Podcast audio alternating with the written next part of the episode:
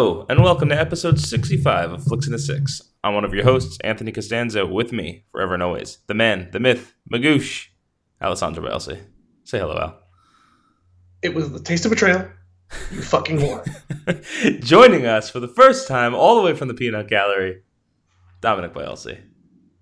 Hey, cousin Anthony. It's so good. He, he's been promoted from the Peanut Gallery to full guest co-host. And that's like officially all of my Bielsi cousins are now members of the show. That's it's fantastic. Also, you may hear a little bit of another Bielsi because uh, Dominic's dog Dexter is whining periodically behind us. Is Dexter officially Dexter Bielsi? Is that is that a thing? Well, I'll tell you what he's not. He's definitely not George Oscar Bielsi. All right, fair enough. All right. On this week's episode, we're going to talk about some obligatory Halloween topics, Marvel reboots under the M C U, Netflix in theaters, and other assorted news and nuggets, all before diving into our flick of the week, I Love You Man. But first, Al, what are we drinking? Uh, we are drinking the long-awaited return of Al's Ales on the show. We are yeah, drinking yeah, yeah. We are drinking Al's Ales Rye P A. Nice. Now, that is rye, as in the grain, P A, an I P A made with rye. P A, I peed in it. Ow. Well, in case, you, in case you haven't noticed in the very brief um, talking that I've already done, um, my voice is not great today. Oh, that's going to be a problem. It's a little hoarse. Um, it was it was surviving most of the day up until a couple hours ago. My allergies hit pretty bad. I was coughing okay. a lot, so I am so you're saying hoarse, hoarser than a horse. So um, you're going to hear me cough. You're going to hear me clear my throat.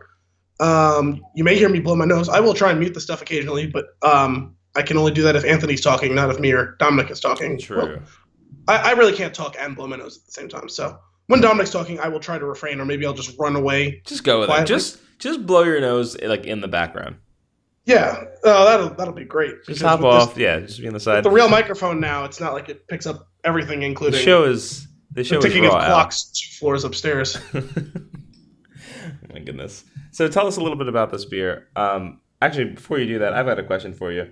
Uh, floating on the top of the head of the beer is a interesting caramel color, like a little little swirl of it. Um, could just be a me thing. Curious if there's any reason for that. Do you have something weird in your glass? Because no. Mine, well, it does a very, very thin head um, and only a smidge of carbonation. It was a little undercarbonated for whatever reason. I don't have anything weird floating, other than if you pour out from the bottom, you may notice some uh, some hop sediment floating that might, around. That might be what it is. This was pretty generously hopped, but that should look like flakes or little uh, chunks. Maybe they um, maybe they turned into like a syrup at the bottom. That's good. It was no, like that a, shouldn't have happened. It's a little um, bit floating on the top, and I just poured a little bit more from the bottom of the bottle, and then it did the same thing. But whatever. We're just going to go with it. I'm, yeah, I'm so all right it, with it. It is an I P A that was made with rye. Uh, it's, I think, it was about six point five percent alcohol by volume. Um, I think it was about fifty I B Us.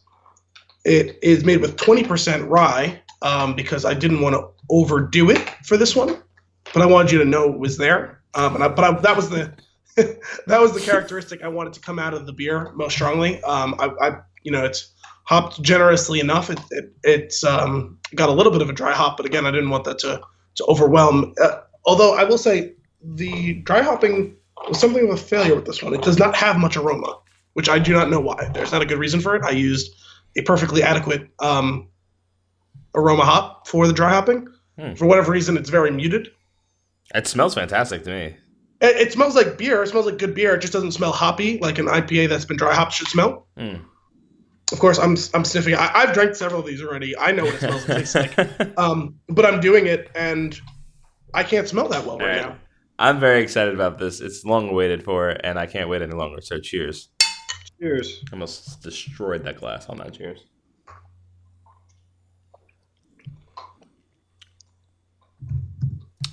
I like it. Okay. Um, I like it.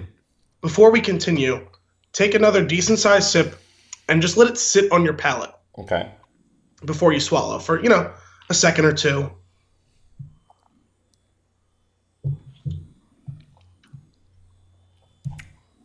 Okay. What do you uh, what do you detect? Both of you. Uh, no idea. There's a certain aspect of it that reminds me of like a typical Oktoberfest beer. Uh, okay, interesting. I don't know why that particularly would be what you'd come up with, but no, that's okay. Um, so what I would say is you should detect some spiciness on your palate. Spiciness. Very subtle. Not like spicy as in hot pepper. A little, t- a little tingling tongue action?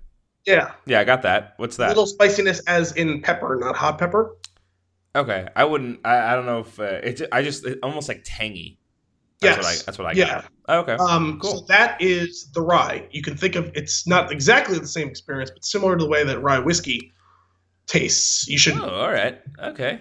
Notice that same aspect. That's like one of those things after you tell me, I could, I could pinpoint that. That's pretty cool.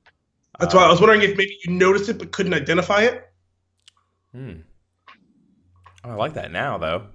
Because when I well, took you, the first, well, you know, I'm a huge fan of rye. Yes, I do. So as am I. Yeah. Um, yeah, so uh, the reason I asked, the reason I described it like that was because um, the first time I took a sip of it, I was like, man, I didn't really taste it. So I took another bigger sip and let it just sit. And I was like, oh, there it is. I found it. Oh, yeah. I'm going to do that for every sip now. That's nice. Real, well done, Al. Damn. Thank you. I move over. Who was the one that's on top right now? Like the one that like never fails us? I can't remember the name of it. Oh, the porter? No, the, the the brand of beer that we've been getting. I can't for whatever. Oh, Jack's uh, Abbey. Jack's Abbey. Move over, Jack's Abbey. There's a new man here. This is this is quite good. Dominic, what are your what are your thoughts? I just I really I know that he's he's a polite person, and even if he didn't like it, he probably wouldn't say it. So what I really wished he would have said is like, or just as he took his first sip, if he just spit it out, that would have been great. And you just in disgust stormed away. So I definitely tasted that rye flavor typical on rye P As.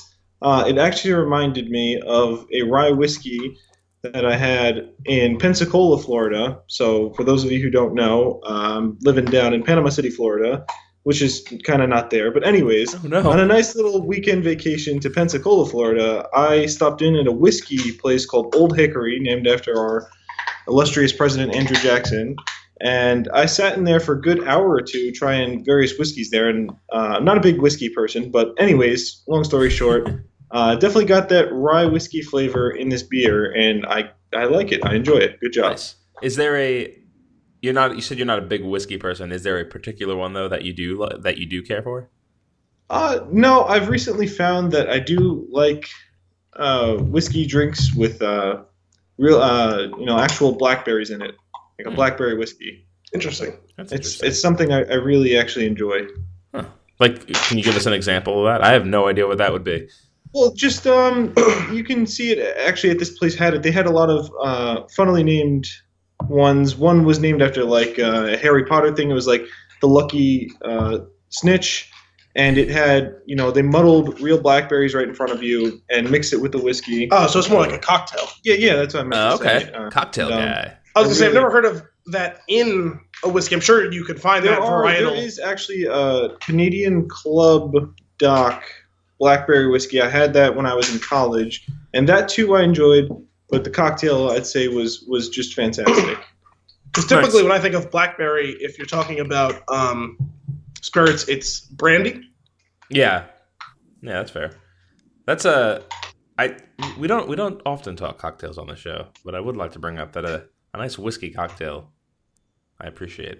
Usually, well, you and I bourbon cocktails. I'm, you I'm and I watching. discussed this once briefly, but I don't think we discussed it on the show. And I guess we could tease it a little bit. I thought that, um, if you remember correctly, a couple weeks ago I told you um, when we do when we get to Oscar season, we start mm. doing Oscar movies. Yes, we're gonna class this joint up. Pinkies. A little bit. Up. Pinkies firmly out as we, I think, sample probably some wines and champagnes, mm-hmm. maybe a whiskey. Okay, okay, I'm down. But actually, you know, if we're going to do it, we should do like a Manhattan or something like that, or some like variation of a Manhattan. Should we just do this during the actual Oscars and live stream it? Pinkies up, full tuxedos.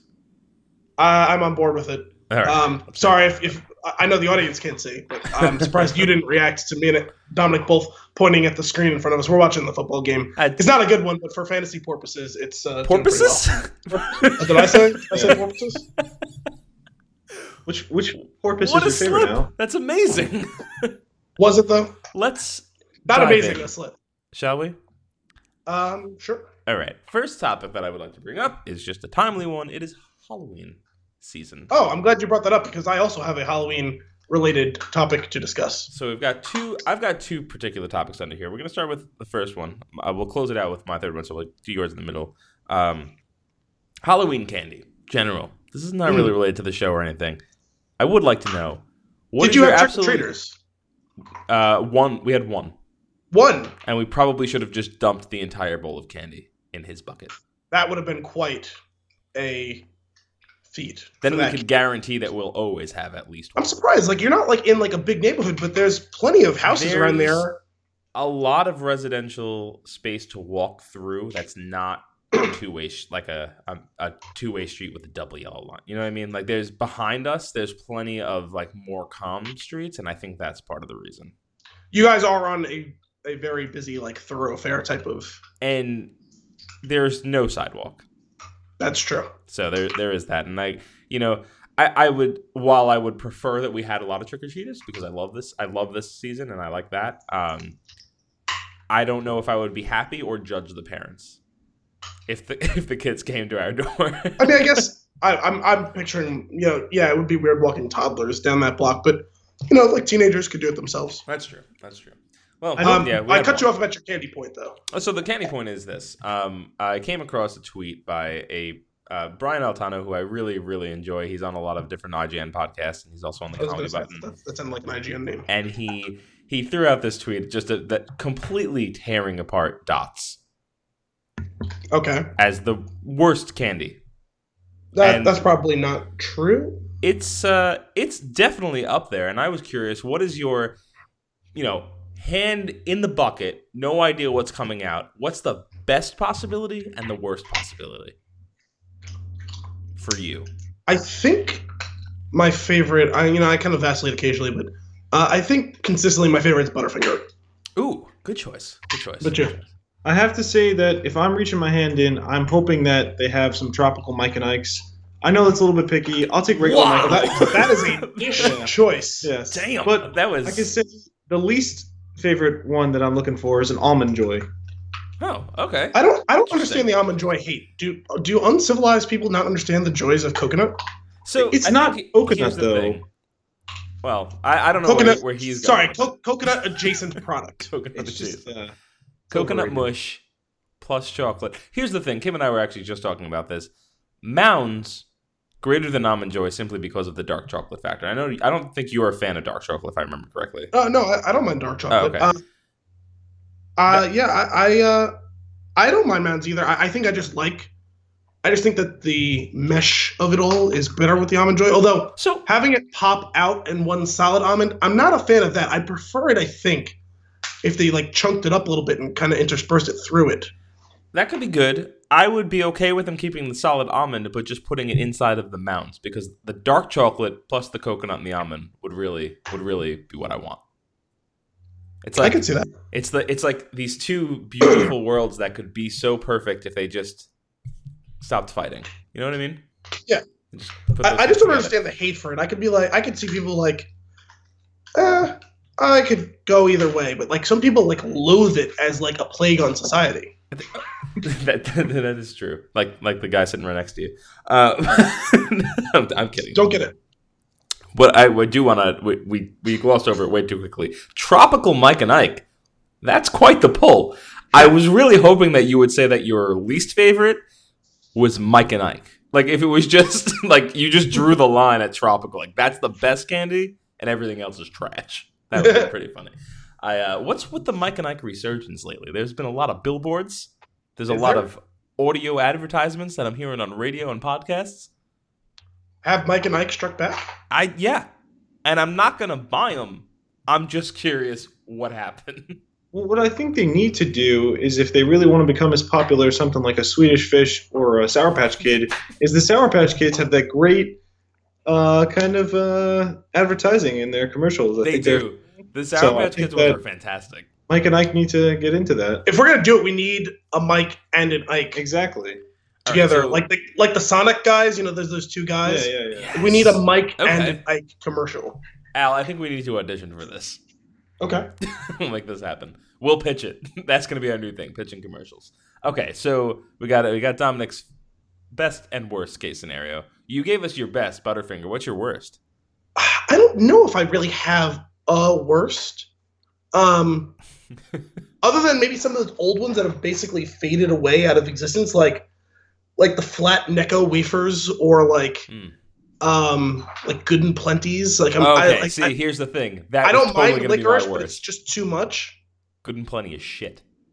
It's plenty of garbage, is what it is, and there's no good. It's awful. It's just bad and worse. It's exactly what it is. I don't even know. Like if you it, like. You're only getting that from like a from seventy plus. seventy yeah, plus it's like something that like plenty. You only ever heard your your parents or grandparents talking about. Yeah, I don't think I've ever heard anybody from my generation say they like licorice. What's that? I don't think I've ever heard anybody from our generation say they like licorice flavor. Yeah, actually, that's another one that like I feel like people hate on. You know what I actually don't mind? The big licorice Easter like jelly beans. The black one? Yes, but like not the black ones like that are the regular size jelly bean that mix in with the other jelly beans. Okay. I don't like them surprising me like that. But my mom in the past at Easter time had gotten it's like the big jelly beans and they're all licorice ones. And when I get the mood to have a couple of them, I'd like it like that. But that's the only time of year I ever have them. You know, jelly beans can teach you a little bit about life, especially with those licorice ones thrown in there. It might all look like sunshine and rainbows, but there's always going to be some shit you come along, and that's those licorice jelly beans. They suck. Yeah, I don't like they them mixed suck. in with the general population of jelly beans. I could, I could see. It's like you're like you're the you're the on the like you're fading out, right? You're fading out from liking licorice. You're on the fence where it's like you have to know it's coming, but if you're surprised yeah, by it, it could be the worst thing ever. Correct. It's horrible. Absolutely horrible. Because it doesn't jive with the rest of them. Licorice is trash. I would, Good and Plenty is my least, would be the worst thing that could possibly come out of that thing. Um, and the best, I'm I'm really feeling the hundred grand these days. That one's good. I'm, I'm a big fan of it. It's not something I have very often. No, it's, it's, I like, I feel like I remember a time when there wasn't a hundred grand and now there is one. You remember the times prior to it? That's what I, I I think so, and I could be wrong about that. I know that these candy bars pretty much go back a long time, but for whatever reason, I remember it. I remember a time in my life not knowing about a hundred grand, and then knowing about it, and it always being in the top top tier of candy bars. In the before on. times. In the before times. All right. So what That's is your what's your Halloween topic? Mine is a very prescient topic, and that is I would like to discuss with you what my costume for Saturday may not be. Oh, I'm so excited. Dominic, do you have, first off, Dominic, do you have a costume? I do. All right, good. Good. I, I, I figured you wouldn't disappoint me. All right, Al, what what are we, uh, are, are you going to actually reveal it here, or are you just going to drop hints? Yes, because I'm going to run it by you. Oh. Because you have been a critic of my economical, we'll use that term lightly, um, method to choosing for, costumes. For reference, fans of the show, we had a Halloween party at Kim and I had a Halloween party at our first apartment, and Al showed up in a plaid shirt. No, no, no. I showed up in a black T-shirt. Okay, you put a plaid shirt on. I put the plaid shirt on later after you guys kept yelling at me and people started showing up to the party. And grabbed a roll of paper towel. Correct. And he was the Brawny Man. And it was not, it was, it was perfect. It was an excellent. It was probably the best costume of the night. It's, so, well, no, your sister and her roommate being the. That was, pretty, uh, that was pretty good, but there's something about the outside thinking and the five dollars price tag of yours that really well, that, made it special. that, that's what I think makes mine the high, like the M V P, like the most valuable for the bang for buck for the. The sheer cleverness of the simplest thing in the world, which worked perfectly because I have, you know, dark hair and I had a full beard. Mm-hmm, you know, mm-hmm. Without that, it wouldn't have worked as well. I only did it because I had a beard. And I did a similar thing last year, different crowd, and they weren't as receptive, even though it was slightly more involved. I just don't know why you're going to Halloween parties with garbage people. That's That seems like um, your fault. I'm, I'm yeah, kidding. I, last year, I went, I think I used the same. Sorry, we have a uh, malfunction. Yeah. um, sorry. We had the same plaid shirt, I believe. Okay. And this may have been the same pair of jeans. And I went as Al Borland from oh, so Home good. Improvement. I don't think so, Tim. Yeah, that's amazing. A, again, um, and this one was even more last minute. I actually came up with the Brownie Man idea a couple of days before the party that time. This one I literally settled on an hour before I got in the car to drive to the party because I was kicking it around with ideas. I, I don't even remember what it was. I had another idea that was so shitty, and someone threw this out, and I was like, actually, that could work because, again, he had dark hair similar in length to me. Yep. He had a beard, and he I feel like every shirt he was always wearing was a plaid shirt. So I just went downstairs and I found a tool belt, and I put the tool belt on. Perfection. And that was what I was doing. So you get the picture of the type of costumes that I've come up with over the years. Right. I had an idea, and me and Dominic really like it. The problem is it might be a smidge too niche because it's not even a character. It's a specific scene of a specific character. Oh, God. Okay. So I was thinking of going as Jason Siegel from not I Love You Man, but Forgetting Sarah Marshall, when they do the montage of the week he spent on the couch. That could be pretty he, funny. And he does the, the Gandalf, you shall not, you pass. Shall not pass. Yep. I was going to wear sweatpants and a white graphic tee. Actually, I think he's wearing a Batman shirt in that scene. I believe like he is. White, white shirt with a black Batman insignia. Dominic has an Avenger. Green sweatpants from Costco. Green sweatpants specific. from Costco, not from Sean John. Um, That's what it should say on the sweatpants, just a, a patch that just says not Sean John. uh, I, well, I don't have green sweatpants from Costco. I do have like gray ones that are similarly baggy. Okay. And I, I could probably put like a little tag on it that says like Costco or something like that.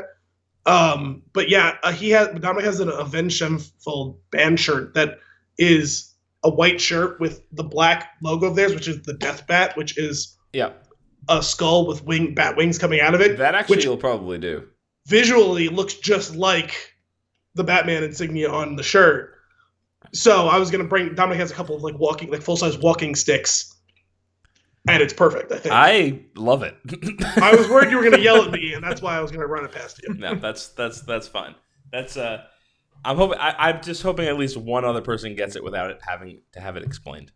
Without me having to say, "You shall not pass." If you walked in with that outfit and a walking stick, you would not have had to say a word. I would have said it for you. Okay. So. I would I, think so. I approve. I mean, it is also one of my all-time favorite movies. I know, it's both of ours. And definitely in like the top three comedies of all time. I love that movie. Oh, it's so I, good. I think if Al dresses up as uh, his character for this pumpkin Halloween fest, that the next episode you guys do has to be Forgetting Sarah Marshall. Mm. That one, um, did we didn't do that, did we? We did that. Well, that was what I was saying. Or did to... we just talk about it so much that it feels like we did that? This is exactly what I said to, to Dominic when we were talking about it. I think it was yesterday. We talked about it so many times that I can't remember if we did an episode or if it's just something we talked about so many times. Because I went, remember I was talking to you. We I went through the same thing with Ex Machina. I couldn't remember if we did an episode on it or if we just we, we talked about it so many times. Right. Oh my God, that's really funny. I like that we have enough episodes that I don't actually know. Well, that's, that's... the thing too. We have now reached, not that we've done a, a you know a ton of episodes, but we've done enough that. That you could forget some of the things we've done. I hope that we do the same episode one day. Just we forget, we do poor research looking up to see whether or not we did it, and we just do the same. And I hope our opinions are just completely opposite of what they were. Well, that's what I was going to say. It'd be really great if we like, did it and like halfway through realized, wait a minute, I think we did this, and I think I said the exact opposite thing. In five years, we're doing Phantom Thread, and I'm saying how much of like a masterpiece it is. Who knows? In five that years, maybe it could grow on you like that. Happen. It's not going to happen. It can't grow on me. I'm never going to watch it again. Um, I've got one other Halloween topic for you. Okay. And I think you're going to like this one because I'm bringing back a reoccurring segment. Okay. Al, Dominic, I would like to kill a narrative. Nice. Dominic doesn't know about kill a narrative. Okay. That's Sorry, I, I'm clueless. No, actually, we've only done that on one other show. Okay. We're trying but to make it was a regular. It was a recent one. It's a it's a recurring segment we're going to use periodically when we have a narrative to kill. We will kill the narrative. So, Halloween. John Carpenter's Halloween, to be specific. Okay. Okay. Came out in did you Did you see the new one? I haven't got around to it yet. I did not see it yet. I will see it. I do want to. It actually does look... I, I really want to see it. I haven't seen the original Halloween in a very, very long time. I've and never seen it. I remember thinking it was a great horror movie. And um, if you... A lot of people consider it so. Right. And if you look things up, yeah, that's what you're going to see. Great movie. One of the best slasher films. One of, like one of the best original horror movies. Great. That's not true. Kim and I rewatched Halloween last night. Well, that was the thing. Is I want to watch that before I see the new one. And it is... You, you can. I have it available for you if you'd like to watch it. I watched it with Kim last night. And we we were watching it. We're watching it. And I'm like... It, it froze for a second. So I just kind of rewound for thirty seconds. And I, I noticed... Oh, we're... We're a good, we're like we're halfway, if not more, through this movie, and really not much has happened. It's very, very slow going. It is horribly acted. It is absolutely terrible. Really? And yo, it's bad. And I can't wait. For, I do need, I do need for you to watch it so that we can discuss this. It's bad, and the craziness and all the things that you remember if you had seen it when you were younger or if you had seen it a long time ago, everything that you remember from that movie as being scary or like intense, that's like the last ten minutes of the movie. Really? The movie is actually hot garbage. Here's what's not garbage, and here's why this movie would be regarded as fantastic. The score is probably one of the most iconic scores of all time. Well, certainly, like, the theme is is yeah. incredibly iconic. Like, if you hear it, you already know, and you kind of get that skin-crawling, like... And, yeah, that that it it evokes... You you have a physical response to that music when it plays. Yes. And it's amazing. And it's it's some of the... Mo- the also, this also suffers from older movie intro credits, where they have to do all the credits kind of up front. Not all of them, but a, a good chunk of them. And rather than... They haven't. Uh, they didn't figure out just yet how to do opening credits. Okay. So rather than like there being something going on, it's just a pumpkin slowly moving closer to the lens, ergo making it bigger, and just a lot of names coming across the screen for a long period of time. The only reason why it works is during that entire time they're playing the theme song. But so it doesn't have like the old timey, like you know. soaring score over like like I'm thinking especially like old westerns where they you know like panning over countryside no, no, and like li- nothing's ha- like you, what they could have done is like a montage of deaths in the background. Honestly, they they could probably have done the whole opening sequence while the credits were rolling. That's what we do now mm. um, because we we just assume people aren't paying attention. And they didn't do like a Star Warsian text no. scroll. No, no, no, no, nothing, nothing like that. Uh, it's uh, I do encourage you. I encourage you, even if you love it, just just bear with me. If you're a huge Halloween fan, I encourage you to rewatch it and really think about what's going on on screen because it's not good. And that's it's it. It's funny because, like, with the new one coming out, I've heard a lot of like, whether it just be reminiscing or like n- like just like outright like nostalgia type stuff about the old one, how it really set the bar and really kicked off all the like seventies, eighties like slasher films. And I can respect it as being the thing that, that started all of that. That's pretty cool. Um, what I will say is, and this is this will probably get me condemned, the Rob Zombie remake of Halloween, the first Halloween that he did. Is that H two O? No. No. Rob Zombie re- like remade Halloween. Okay. Like the original story remade it. That's a better movie. Interesting. And I have been on the record here saying that Halloween two, Rob Zombie's Halloween two, was the worst movie ever made. Until Phantom Thread. Uh, that being said, I'm very excited about this new one. I'm very curious to see where it goes. Another Wait, actually, I... actually, sorry. Important on the topic of Phantom Thread. Yep. What is the worst movie? Phantom Thread or Good Time? I've been having an internal debate over this for a while now. And one of them is more offensive.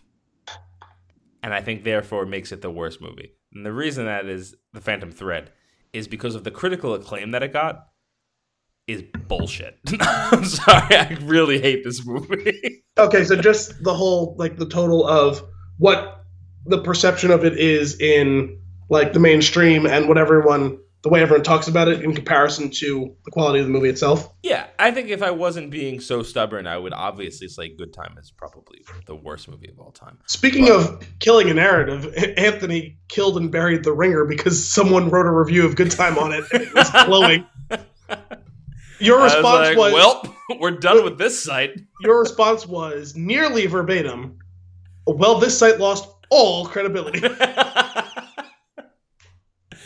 uh, yeah.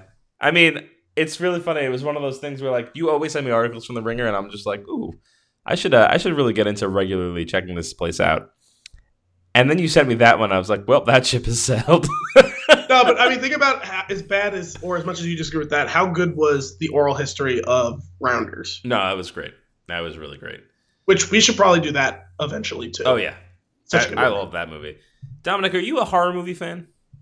See, I have been permanently scarred. I saw Silence of the Lambs when I was young, and it just scared me senseless. So, plus, when I was a kid, they had, they really was, they were pushing the anti-tobacco and anti-cigarette uh, ads and all that. And I remember when I was like three or four years old seeing the commercial with the giant cigarette like chasing people to the Jaws music. Mm-hmm. And it just permanently like scared me off of scary movies. That's amazing. I, can say, I know. In, in recent times, uh, I can't say I've been watching more horror movies. I was, however, bored one day, and you know, I like to go through YouTube and watch a whole bunch of different stuff on my favorite shows and movies and all that. And this one uh, kind of site came up. It was all about like the gore count, like kill count of like horror movies, and it basically gives you the full plot of the movie. So that is where I first got uh, information about Halloween. Mm. So in a very quick way, without actually watching the full movie, I saw the highlights and and the first kills of Michael Myers, and I do agree with you that it's a little bit underwhelming, but the score is definitely fantastic. I have two comments on Dominic vis-a-vis horror movies. I'm sorry. I'm just picturing somebody smoking a cigarette and Dominic's just running away screaming. I would run away screaming, honestly, during, during this commercial. Speaking of runaway screaming, this is one of my two comments. One, if you want a really good analogy or picture of Dominic and horror elements, for a couple of years as a child, Dominic ran away screaming every time the M G M lion came on screen. He was a big, scary lion. I remember. I think I've seen, I've witnessed this. I was going to say, you probably have seen it. That's amazing. Um, I have not the, thought about that in a very long time. uh, it's, it's something that we hit him with every once in a while when we need to make fun of him. Um, also, I've been really thrown off. Can you please take your shirt off? No! Uh, should I?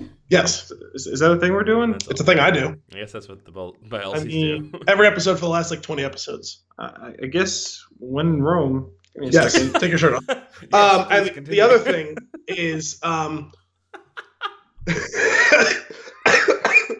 oh my God. Um, nope. Sorry, that's not it. What the other thing is um, uh, I had Dominic sit down and watch Annihilation with me the other day. Oh boy. That was a trip. And he's like, halfway through, he's like, is this a horror movie? And I'm like, I mean, technically no, but functionally, hell yes. Is this a horror movie? No. Am I terrified? You bet your ass I am. Well, to me, I'm still thinking, even after we saw this last week, I still don't know if I like it or if it was even a good movie. Yeah, it's just so... That's fair. It's just so surreal, like you can't really describe it, you know? Like yep. when, when Al finally showed me Ex Machina, I really enjoyed it. And and I don't know, was it the same director who made this movie yes. as well? Okay, and also has some Oscar Isaac in both of it. So, correct. You know, I, I could definitely see how they would make both of these movies, this director. Uh, it's just um, Annihilation, it, it threw me for a loop. I'm glad that I wasn't drunk or anything watching this because I think I might have shit my pants or something, because that was that was a crazy fair. movie. I yes, if you're listening to us and you are intrigued and want to watch Annihilation, I cannot stress you enough. Please make sure you do not watch it while chemically altered. Yes. Oh, that's a really good point. Yeah, there's some weird shit that happens. Yeah. Oh, yeah. Uh, the I would say on that note, Ex Machina, definitely, hands down, fantastic movie. I think it's really well done, per- well executed, great story. And but I am totally right there with you on Annihilation. I would have to see it again to maybe make another assessment of, is this a great movie? I, I think I like it. I don't know if, I don't know if it's a great movie. It is definitely a good movie. I like it a lot. I've seen it three times now. Yeah, see, that's the thing. You you've seen it three times. I'm not I'm not certain I'm ready to see it again, because the first one was a total mindfuck. Yeah. Well, the one thing I'll say is, seeing it again the second time, um, now knowing what was coming, I was able to actually process it as That's, and yeah, just I can a see movie. That being a good thing. Mm-hmm. Um, because one of the reasons it was one of the most unique things I've ever seen was the first time I saw it. It is the very rare occasion where, when the big moments were happening, I had no idea what was coming next, and that yeah. almost never happens to me. Like, every once in a while, you'll catch me with a twist, but I've seen so many things that I typically have a pretty good indication of where anything is going. I'm not and in spoil- this movie, often I did not know where it was going. We're not going to spoil anything here for Annihilation, because we do think you should watch it, and then you should listen to our episode on it. But that bear, that's Demon all bear. I need to say. Demon that's bear. all I need to say. That bear was terrifying. Whew. Um, and you, Al, I asked Dominic, you're not you're not a big horror movie. I don't think we've talked about this before. You're not huge. Yeah, no, I, I think I've mentioned on the show before. I'm yeah. not a huge fan. I mean, I've seen some uh, that I've enjoyed them plenty, but yeah, it's just not my thing. Like, I am, I'm not like super into them. I am always drawn to them, where I want. There's certain ones that I really want to see. I will say, the jump scares and the supernatural horror movies really get me. And I yeah, don't, I mean, everyone I don't, gets, I don't like it. Everyone gets got by jump scares, but that's not that interesting me, to me. No, exactly. Either. And I, I would much rather something either a little bit more psychological or just um, one thing that it does. Well, there's not a ton of jump scares in Halloween, which I actually that I appreciated in the nineteen seventy-nine. It's actually Halloween, surprising, because that's like one of the key calling cards of slasher flicks. Yeah, it's I think it's nineteen seventy-eight. I could be I might have that wrong. Yeah, that's um, the right year. It's forty years, right? Um, yeah. But uh, yeah, it doesn't have a lot of jump scares. It what it does is uh, it does rising tension fairly well, where like the the first forty minutes of the movie is just a really, really, really slow burn. You don't even realize that it's building tension, but I guess it adds to it like forty minutes later. Um, but that I I kind of appreciate that, because if especially if it's done subtly, you you don't realize you're being put on edge. Yeah, and then you realize how on edge you are, and that's, which that sort of thing appeals good. to me. I mean, 'cause yeah. that's like that's why something like that's if you change the details, that describes Ex Machina. Yeah. Um. Yep. So that that sort of thing, or Annihilation, that's the stuff that draws me. The stuff that's going to make me think, and that's unconventional like that. But, and if that, it has that's the thing. Horror I aspects. Think. Yeah. I I, I want to think, or I want to I want to anticipate what's next. I don't want to. I don't want to just be caught off guard by a random jump scare for no reason at all, because yeah, you're going to get me with it. Yeah, you're going to get everyone with it. Honestly, if you if you don't get caught by a jump scare, you might need to have your reflex checked. No, everyone gets everyone gets it from that. It's just a question of, I mean, like, a lot of times you're like, okay, there's a jump scare coming, and you're just not one hundred percent sure what direction or how yeah. loud it's going to be or whatever. But like, you know it's coming. Yep. Ugh, I hate them. So stupid. Such a waste. You know, it's also maybe one. Maybe you get one a movie, but but not when that's your whole dick. Yeah, no, execution is certainly yeah. important. Like, it's not like every jump scare that I've ever seen has offended me. If it's done when I don't expect it in a movie that's not just built on it, then yeah, sure, go for it. Yeah. Well, that is that's it for our Halloween topics, as far as I know. You don't have any more of those, do you? No, that's it for me. I do have several news and Same. nuggets, though. Same. So go ahead. Why don't you take one? Uh, well, I have three news stories, so let's get a, let's get to a news story. All right. Um, do you want to hear about Game of Thrones, D C, or Avatar?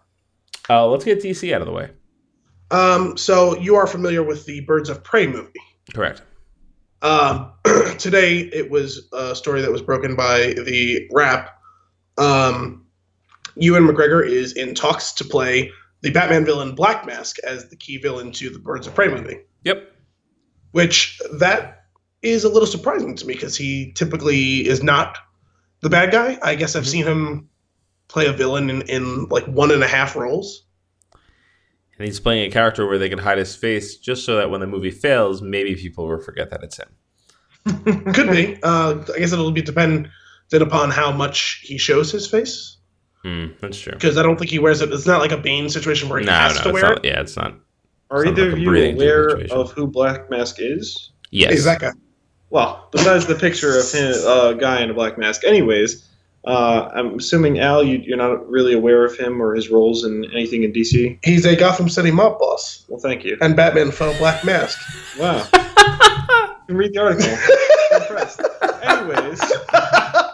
For fans of the D C animated universe, which is far better than the real live-action universe, Under the Hood, which is about Red Hood, uh, that is um, the second Robin, um, Black Mask does make an appearance in that, and he breaks the Joker out of prison, um, and he plays a, a role in that, and that's the first time I had seen Black Mask.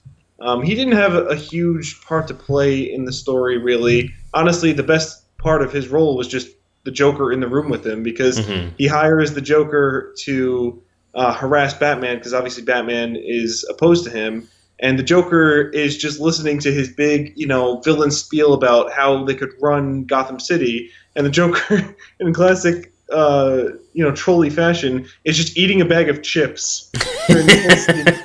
And all of a sudden, out of nowhere, just like classic Joker thing, he asks for a glass of water. So the Black Man says, you know, get him a glass of water. He breaks the glass of water, slits one of the henchmen's throats, shoots everyone in the room, and just starts laughing, you know? In classic Joker Love fashion. It.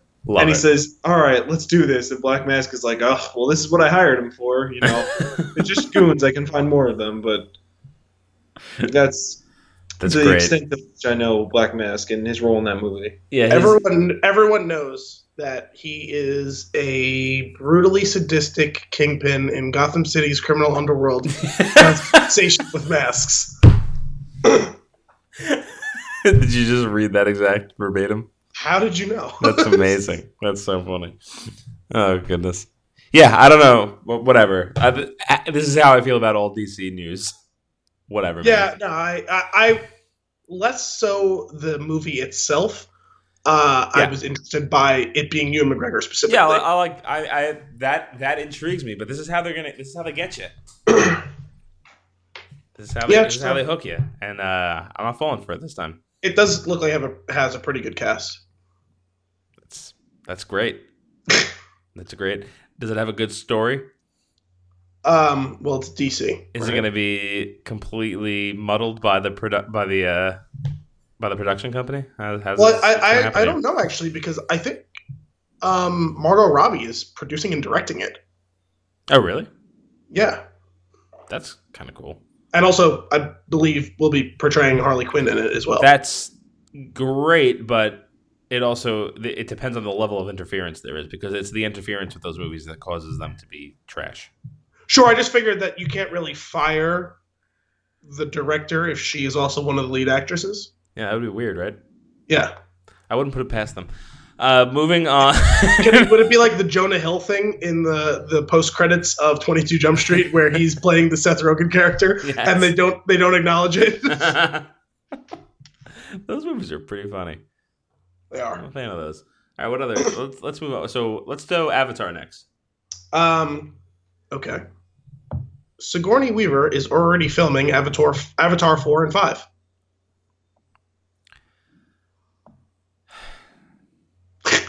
would, Just... would you say she has a big porpoise in it? I don't think you're using the porpoise correctly, exactly. uh, no, that was good. I, I applaud that, Dominic. It's not. I'm not going to say you use it wrong. I just don't know if it was... It's like when you do a multiple choice thing, it's like, choose the answer that most closely is like correct or whatever. I don't know if it's one hundred percent. You can make dolphin. It. Moving on. Um, who cares? I just, I mean, no, I enjoyed, I no. enjoyed the first Avatar. I did um, too, and I know a lot of people give me shit for that. I enjoyed it. I'm not. I it was a technical feat at the time, and I thought the well, movie was entertaining. So, well, whatever. It's not just that. It's one of those things where it it just depends on how, like, what the context is. Mm-hmm. If you're acting like it was groundbreaking in any way other than the visual and audio, mm-hmm. then you are slightly misguided. It is Pocahontas in space. Like, cameras were made for that movie. Not just made, like created and designed. Like, yes. It didn't exist. The, that kind of camera didn't exist it's, before this movie. It's amazing. I love, like, that's so cool to me. But yeah, that... and considering it's again going to be like another ten years from the first one to the second one coming out, they're doing the same shit again. I think they're keeping it pretty tightly under wraps for now. Hmm. It's gonna be like a crazy like four D experience. Um, I'm very interested to see another one of these movies. Uh, you said she's she's filming for four and five. You just said. Um. Well, Avatar two and three have now wrapped filming, at least on the actress parts. We imagine the C G I will take a bit longer. It seems attention has now turned to making the other two sequels, with Sigourney Weaver, Weaver recently revealing that she's busy doing Avatar four and five at the moment. Are they going to release like a movie a year at some point? I believe so. I Is think that it'll, the goal? It, it'll, it'll be the um, Lord of the Rings treatment. Where and they does it have like legit mold. Disney backing? Is it Disney? Yeah, I guess so. It must be. Because that, uh, they have that in the park. Yeah, I was going to say, regardless of how you feel about the movies or the sequels, if you want to go on the best theme park ride ever made, you need to go on the Flight of Passage in Animal Kingdom in Florida. That thing is bonkers. Absolutely. Yeah, I, I think I saw... I've seen video of it or whatever. It looked like a lot was going on. It's amazing. It feels so real. It's also, it's not short, which is one of the sins of those types of rides, is they just end, like, real quick. Mm. But it's, uh, what a treat. What a treat for the senses. Absolutely. I just, I, the only reason I really even brought this up, though, was because I thought we were pretty clear that she died in the first one. I honestly don't remember. I would have to rewatch the movie. Spoiler alert, guys, um, for the movie that came out in two thousand nine. But the sequel's um, just coming out now, man. Yeah, um, in so five years. I'm quite certain that she died um, in the first one, and it seems like she's going to be in two, three, four, and five, probably. Maybe they preserve her in some sort of cryo freeze and attach oh. her to one of those suit things. Well, again, spoiler alerts for the movie that came out ten years ago, nine years ago. Um, when her human body was dying, they tried to transfer her consciousness via tree mm. to her avatar body. Mm. And failed because she bled out from her gunshot wound before it could mm. possibly succeed. And then at the end, they do it to Jake Sully.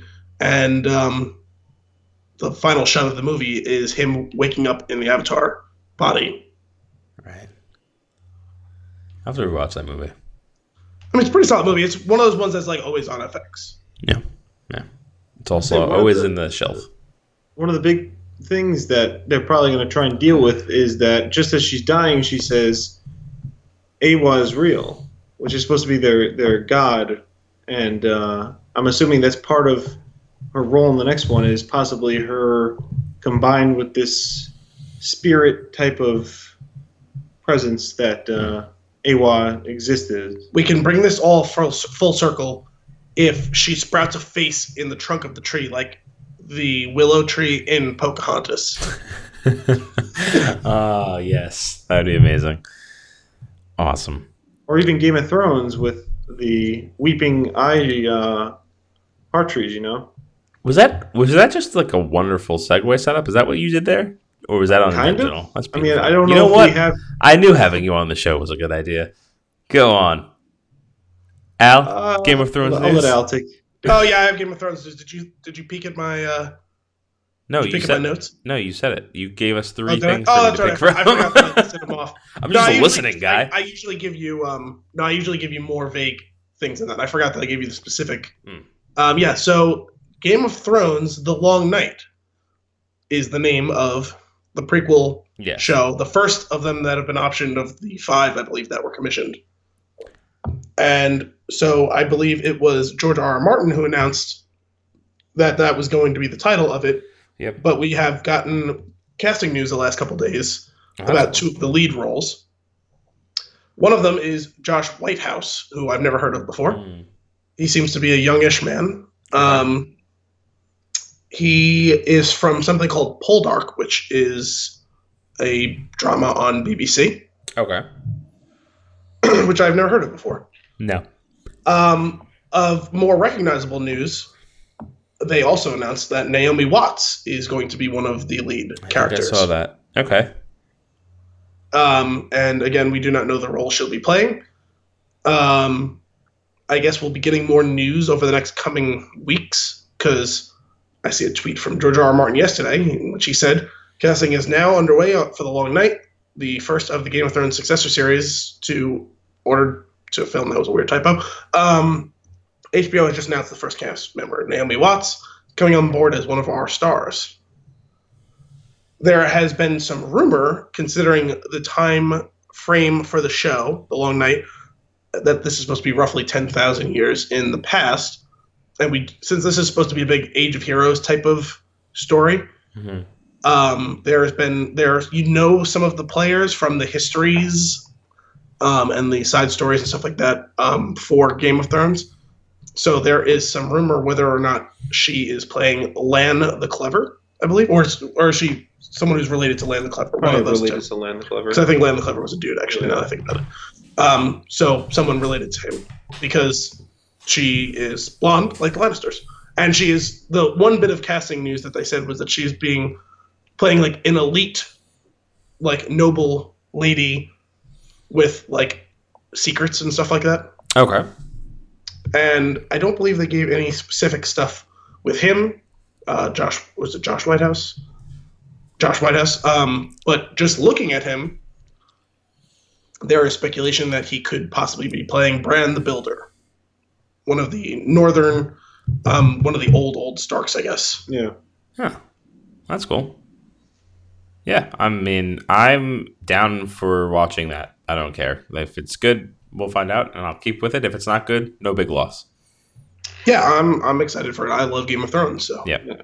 I really awesome. do hope that they do a one of these other spin-off series, one of the five, uh, as the Dance of the Dragons, the original one, because that's just a mess. If you ever actually listen to or read about the lore of that whole civil conflict between the Targaryens, it is it's awesome, but also very difficult to track. So I think it would play out very well with kind of like the gritty, backstabbing politics of what we saw the first couple of seasons of this Game of Thrones seasons that we're watching, so I think that would play out very well in the series as well.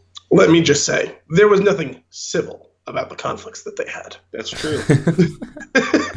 Hey, if more shows mean that I get more specialty whiskeys like the White Walker that I have right now, I'm so ready to try that. I'm in all like for it. Two it's days. So good. Nice. It's really good. I'm gonna be so obnoxious on Saturday um, because there's a lot of big. important college football games, and I'm going to be watching them on some screen in your house, whether it be my phone or one of your T Vs or a computer or I ring something to your cat. I'm going to be watching it. All right. Sounds good. Uh, do you have more news? Uh, that is my final new. All right. I've got, I, you have some nuggets still. I have one nugget. So all right. Hang on. Let's, you have anything I've got left? Some news. Uh, well, I guess they're, they're, they're mishmash news nuggets. So let me go through these and then we'll close with one of yours before we head into the movie.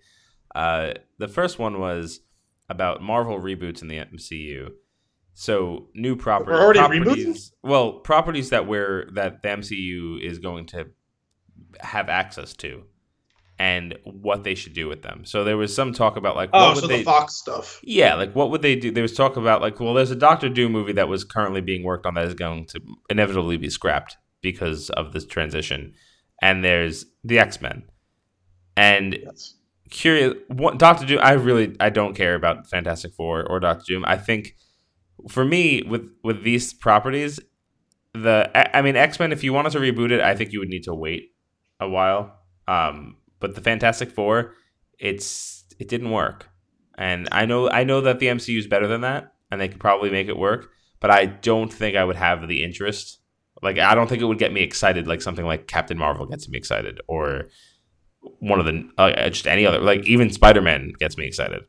Well, the thing is, they own the property. So mm-hmm. I don't see why, considering you can love him, hate him, or any point in between, um, the newer batch of X-Men movies has a fully fleshed out cast, mm-hmm. depending on what time period you're, you're talking about. You don't have to reboot them. Just find a way to integrate them if you want. That could be I'm interesting. I'm cool with that. Um, if you want to integrate them, I think I'm I'm on board with that for well, the X-Men stuff. I think that's how you handle it, is you find a way to integrate some of them um, into the larger M C U and just kind of slowly tweak the ship to be on the same course. You know what I mean? Like, there doesn't yeah. have to be a hard reboot. You can do kind of a quote-unquote like soft reboot where it's you're just reframing where the storyline's going. But if you have the actors and they're under contract and they don't mind doing it and they're working with a director they like, what's the big deal? I was, if you can pull it off, I've, I'm just a little, I'm curious with their, I feel like they have a very strong hold over the M C U and its, and its storyline and its time frames, that I wonder if they would actually do that, or if they would actually just try to have new versions of those X-Men characters. Well, but, so the thing is, like, why do we have to go through all that rigmarole if it's going to end our ability to enjoy Ryan Reynolds as Deadpool? Mm-hmm. You know what I mean? Yeah. Or anyone, like pick pick whoever actor, like James McAvoy as, you know, Professor well, Xavier, what, anything like this. What sparked this was like a more of just a fun article about like who would we want to play these characters, and it was phrased I think as like a when we recast when they were recasted, like as if it were to be if these things were to be rebooted, and that just got me thinking of I don't really want to go through any of that again. No, what, what I mean, if they want to use characters in the immediate future, find a way to incorporate the ones that they want with the yeah. current actors and actresses. Or, like, there's a million fucking X-Men. Like, any of the yeah. ones that haven't been on screen recently, you can recast them going forward if you want. You know what I mean? Right. Um, and if you if you really need a new Logan, wait a few years and then you can recast him anyway. You know what I mean? Because sure. there's already talks about rebooting him anyway. So just wait a few years and make it a clean slate. Yeah, I guess if enough time goes by that I I would like to see those characters again in a fresh take, then I'd be okay with it. But right now, yeah, I'm and not, then he, and then he's a new Wolverine. He's not the Hugh Jackman Wolverine at that point, and right. that's fine. Right. Yeah. Well, I guess we'll, we'll just have to see what happens. Um, as of now, I'm you know still. Got strong faith in them. They were doing a tremendous job over there. So, yeah. Uh, the the last one that I have here is just a quick thing I came across. There's a couple of three Netflix films that are going to be released in theaters, and specifically, they're going to be released for um, award recognition, mm. which I thought was interesting. So they were originally told by Cannes that they can't enter unless the the films play on French cinema screens, and then they were given permission to enter the films, and then they pulled out, and then they're doing this now. And I just think that's like a really funny kind of slap in the face type thing.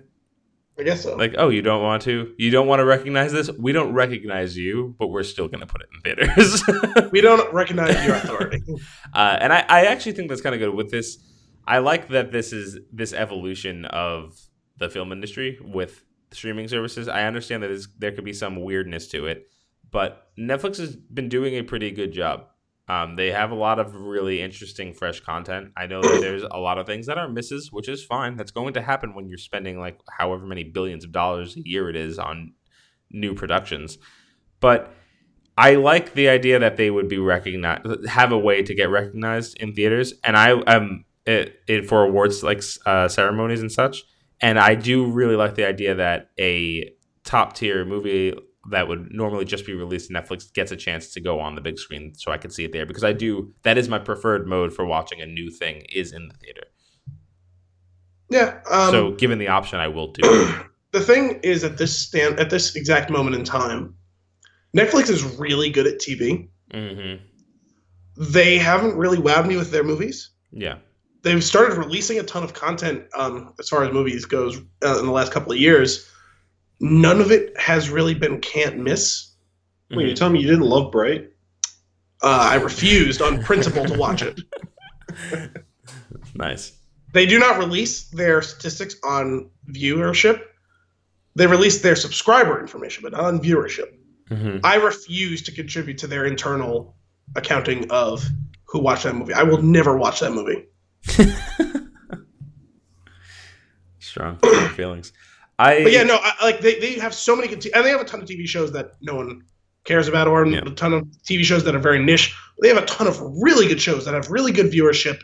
Um, like they they like consistently nail television shows. Um, yeah. But a lot of their movies are really just like indie type movies, which yeah. is fine. Um, and if people like them, that's great.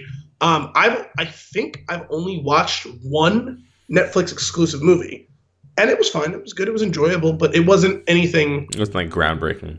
Yeah, no, no, yeah. no way, shape, or form. Um, and it's just weird to me. I, I, although I do know from from what I understand, um, they seem to be good at documentaries. Yeah. Well, they yeah. seem to be attracting a lot of documentaries that a lot of people seem to like. They've got some good ones on there. I. Uh, that's funny. Last night I actually watched. Uh, on Halloween, I watched the, the first episode of Sabrina, mm. and uh, yeah, I'm in. I'm gonna watch the rest of that. No, there's a, a ton of great shows. All the, the Marvel stuff has been fun, mm-hmm. the good and the bad. Even even though a bunch of it got canceled. Yeah, um, even though the Thanos snap finally happened. Yeah. Um, there it is. Um, you know, House of Cards, and before it's Scandal. You know, it, I'm very uh, curious about this season of it. I feel like it'll be entertaining to watch. At this point, I just don't care. It's taken them so long to figure out what the hell they were going to do and stuff. I'm sure I'll watch it, but I'm sure. I mean, like Sense eight was really good, and they canceled that for whatever reason. And then I guess technically made a movie to finish it all up, but that was really, if you want to get into fan service, that's what that movie was. Mm-hmm. I enjoyed it because I wanted an end to the story because it ended on a comma, uh, right. and that gave it a period, even if it was a little cheesy. Right. But uh, yeah, I don't know. They just don't. I have not. I know they had. A, they released a couple of comedies over the summer, I guess, or in the, since the spring, that people seem to like. But this is really the first time I'm hearing anyone give a damn about a Netflix movie, and they've been doing it for several years. Like Set It Up yeah. has been getting a lot of acclaim. Mm-hmm. Um, I don't know if you saw it. I'm sure you've heard of it. Yeah. Yeah. I mean, I I actually I the only Netflix like movies that I've watched have been ones that are more like indie style. I haven't really, and I think for the most part they they all kind of come across that way to a degree, which I'm fine with. Um, well, the only things I can think of with with like any sort of hype was Bright, which everyone knew was going to be a train wreck, and from what I heard is a train wreck. Um. There was the Adam Sandler package of movies right. that are late stage Adam Sandler. Um, and there's the Cloverfield Paradox, which was noteworthy only because of the way that it came about. Right. The and was announced. Drop. Yeah. That was um, kind of cool. Because from what I've heard, objectively, it's a pretty terrible movie. Yeah, I've not heard great things. So I just I don't know I, I, I it's weird it's a it's a service that started out to supply movies to people and they can't seem to get movies right. Uh, yeah, that's kind of funny. Though you still get some good stuff obviously when they get the right licenses and can stream those things, so that's always good. Yeah, no the the thing the, the movies that they make available to you, plenty of them are good. Yeah, cool. What are your what's your final nugget? I have one final nugget. It's kind of a thought experiment. Oh. It was. Originated by a tweet by David Willis, who is the author of a web webcomic that I read uh, called Dumbing of Age. And he noted that Revenge of the Sith was the only Star Wars movie rated P G thirteen, and thus, should they have desired to, were allowed to use the F word one time. So, the question he asked was, if you were writing the script to Revenge of the Sith or rewriting it, where would you carefully place that one fuck? Samuel Jackson flying out the window. Yeah, that's a good one. I saw a lot of people um, uh, bring that one up. Dominic, what about you? Uh, I'd say, you know, it's easy to say Samuel L., so I feel like I just have to throw it in somewhere else. So I feel like I would give it to Ewan McGregor when he's having that very emotional scene with Anakin after he's chopped his limbs off. And he says, you were supposed to destroy the fucking Sith, not join them. Oh, okay. So That's good, although actually I think it might even be a smidge better if it was You Were the Fucking Chosen One. Yeah, that's a good Ooh, one too. Yeah, I like that. Okay. Um, also, I think in that sequence, um, there's probably a couple of instances in which Anakin could scream fuck. Like, you know, when he got his... he got set on fire. When he got set on fire, when he got his limbs chopped off. Mm. What um, if it's one of the Tusken Raiders right as they get their head cut oh, off? Boy. Like subtitled? But that's not no. into the scene, though. That's, nope. Uh, oh, is it? That's second quotes. Oh. Yeah, they all, it all kind of blurs together for me. Um, other candidates I saw for this were um, someone said, "Why not just kick off the text scroll with it?" Fuck. That would be pretty good. Or just Yoda as he's crawling away, yeah, like in a defeated. Yeah. Um, my other favorite one was um, when Anakin walks into the chamber with the younglings and ignites oh, his God. lightsaber. Yeah. If from the back of the room, one of the younglings was like, fuck. That's terrible. That, would, yes, that would be pretty funny, though. So is the violent murder of children between the ages of five and twelve. Yeah, yeah that's, that's rough. Damn. All right. Cool. That's what a weird what a weird thing. What a weird, delightful topic. topic. Yeah. All, All right, shall we? What, can I, what's can I give one more recommendation for this, please? Yeah. I think when they're fighting over the lava and uh, what's it called? He's trying to get through to Anakin one last time, Obi-Wan, and he's talking to him. He's like, Anakin, Chancellor Palpatine is evil. You could have thrown a good fuck in there. Like, like he's like exasperated. You see how angry he is that he doesn't get it. And he's just like, Chancellor Palpatine is fucking evil. That could work. It yeah. would. Although I will say for any of these suggestions that we get, it would totally... It would totally derail the tone and movement of the rest of the movie just because it's never been done in those movies. People got up in arms over Poe saying, "What the hell?" Really? Yeah. And I remember I didn't get up in arms about it. I, I just found it a curiosity when it happened because it's just like, huh, they've never used that. Not because of the language, but just because it's a specific reference to like our society, That's... not right. Star Wars. Right, but it's a long time ago. So it could still be referenced. I guess. Uh, no, it's just it's just one of those things that, that, that it is a little bit like, huh, that's like something from our lexicon making it into... Right. No, that is kind of... That is funny. That is funny. So is everybody speaking English, but whatever. Uh, then, shall we get into our flick of the week? Yeah, sure. All right. We are here for I Love You, Man. And this movie... What a treat it is. I rewatched it to get prepared for this. Wrote a couple wrote a couple things down. I think a lot of this is going to be us just talking about our favorite scenes and lines because that's what this movie is. It's a series of wonderful scenes and lines. And uh, it's the this it's comedic genius specifically because the char- the chemistry between the characters is just absolutely on point. Yes. They every line that's delivered feels natural. And it feels like It feels like it could have been off the cuff. Even the ones that purposely are creating like a pregnant pause or like super awkward scenario yep. where the conversation falls, it still feels organic. It doesn't feel contrived. Yeah. So um, just uh, for full disclosure, this movie's been out for a while. Ten years, I think. So we're not we're not doing the whole like pre-spoiler thing. It's a great movie. That's the your pre-spoiler thing. If you haven't seen it yet, go see it. Then come back. You're you're nuts.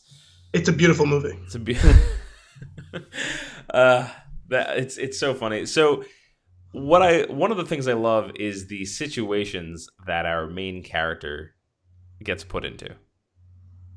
So like a very unexpected kiss from a man? Yes. But just so perfectly executed. And not only that, the just the very elegant callback to it later is on point. Which which callback? Because there's a couple of them, and that's and that's kind of what I want to get at. So I actually wrote down here Joe callbacks as a as a general, like a general thing like that. And it's that, like it's it's the little details that seem not important in the moment, or like oh that's a funny one off thing that's not a one off. Yep. So we get we get a there's a double callback with this particular situation. So when so Peter is.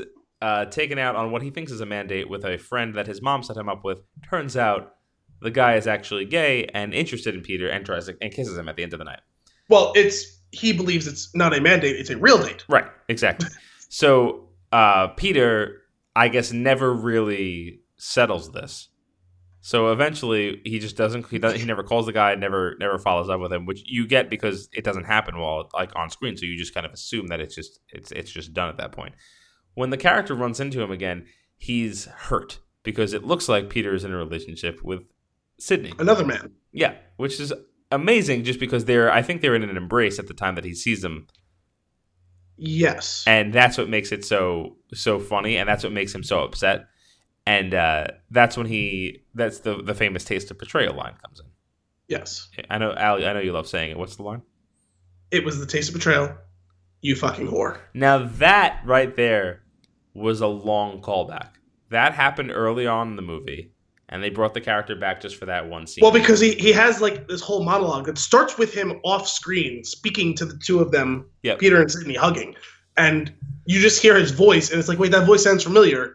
And he says – you know, it takes a lot of guts, and they turn around. Yeah. Or I think he says, hey, Peter, and it turns around. And he says, it takes a lot of guts to share a beautiful evening with someone and then never call them again.